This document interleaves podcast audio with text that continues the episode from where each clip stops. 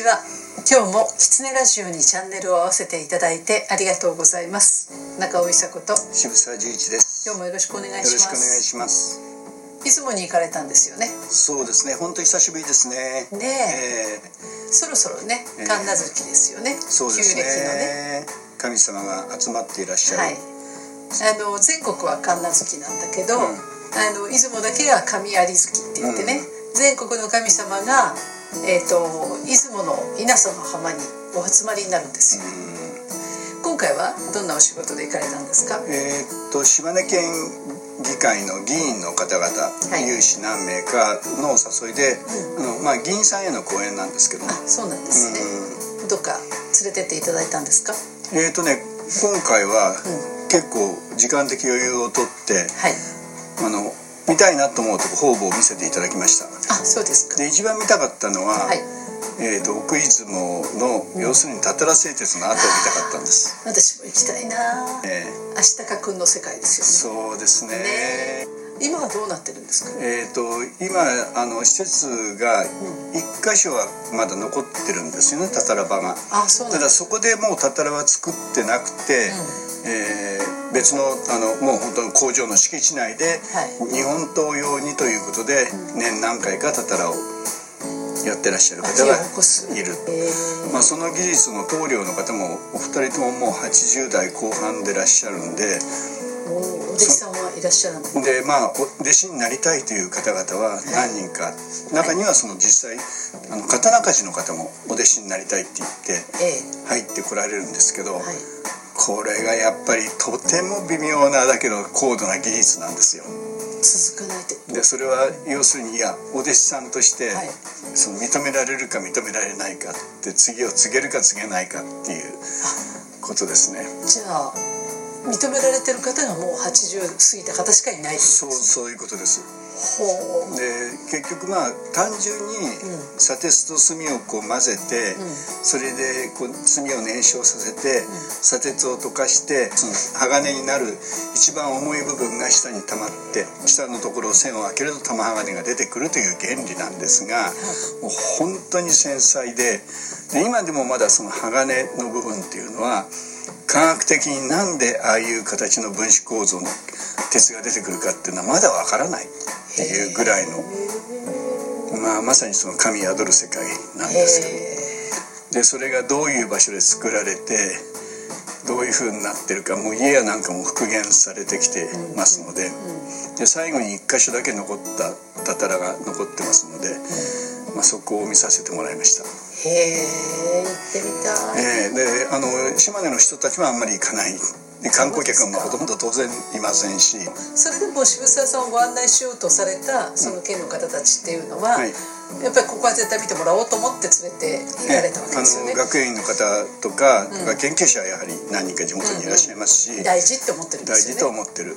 で、ね。そこを案内ししてっていうか受付をしてくれたのは、まあ、もう I ターンで入ってきた地域づくり協力隊の女の子たちなんですよ、やっぱ女の子たちはそこ大事って思ってるんですよね。そうそれで「なんで?」って入ってきたの？って言ったら、もう私はここであの住んでここで死ぬんだっていうあの心がそういうふうにあの響きました。みたいな、えー、どっから来た子ですか？神奈川神奈川から来たえー、そうなんですか、えーで、えー。何も関係なく製鉄にも関係ない女の子が、突然ここに住ましてくださいって言ってやってくんですよって言って地元の人たちはびっくりしてるわけです、えー。こんなとこ何もないのにみたいな、逆にその女の子に会ってもらいたかったのかな？はまあ、島根松江周辺出雲まで含めたあの民族の旅でしたね。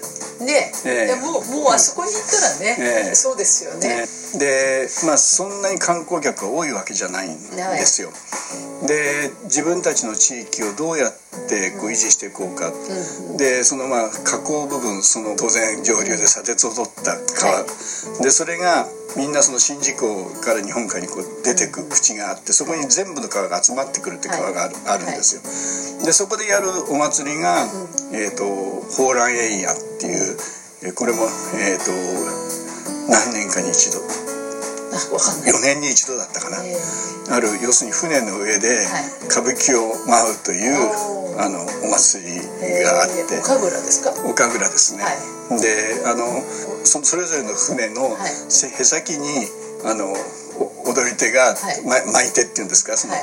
あの歌舞伎の格好をした役者が乗って、うんうんそこでこういちいちこう大きい所作で踊って見栄を切るんですよ。へえそれは見たことない。それをずーっとまあ木遣り歌に近いような歌を、その船の漕ぎ手の人たちが、まあ、何十人と一緒に乗ってて、はでその歌を木遣りを歌いながらその演目を演じていくっていうお祭りがあるんです。とは言っても、まあ、日本中どこも過疎になってだんだんそのお祭りの担い手もいなくなってくる。で当然そのたたらはもう消えてしまってもう一社しか残っていないと。でどうやって地域を、えー、とこれから維持して、でやっていくのかと。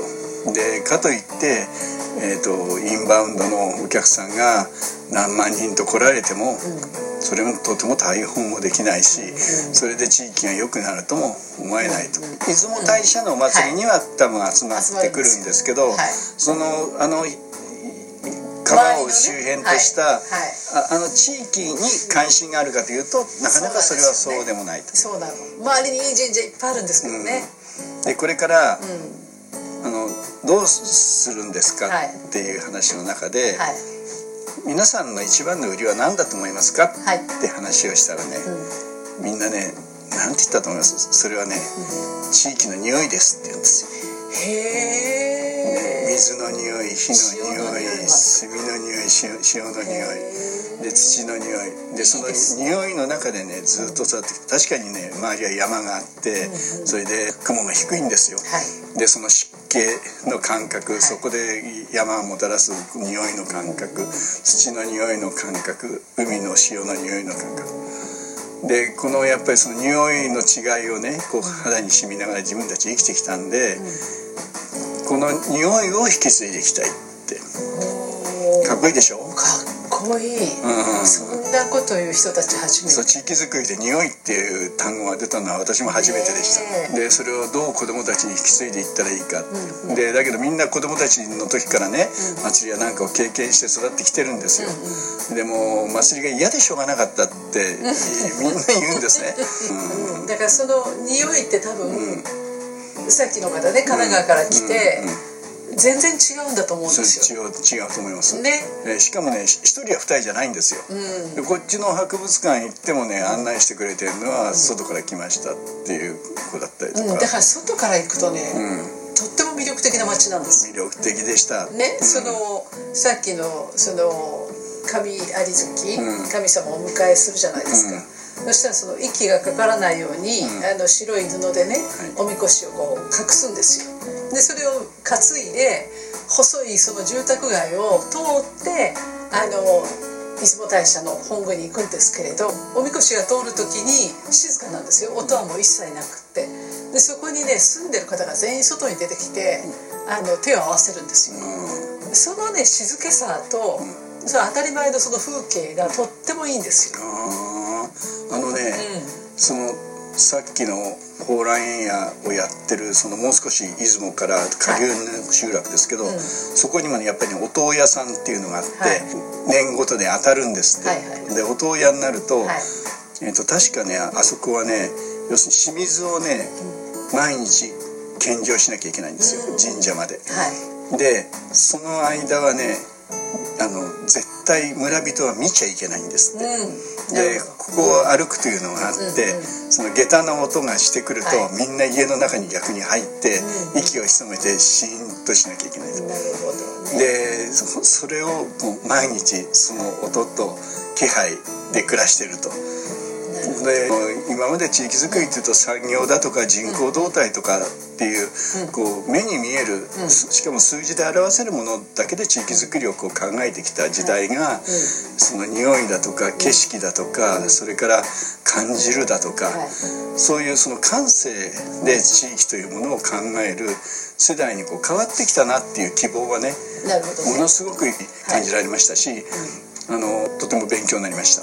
そういえばね、うん。あの国譲りのうん神話があるんですよ、はい。それってねあの天津神が天から降りてきて、はい。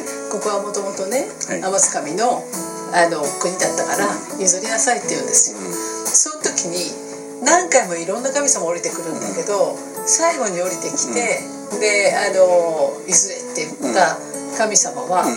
竹三日槌って言って、あの刀の上に座って、うん。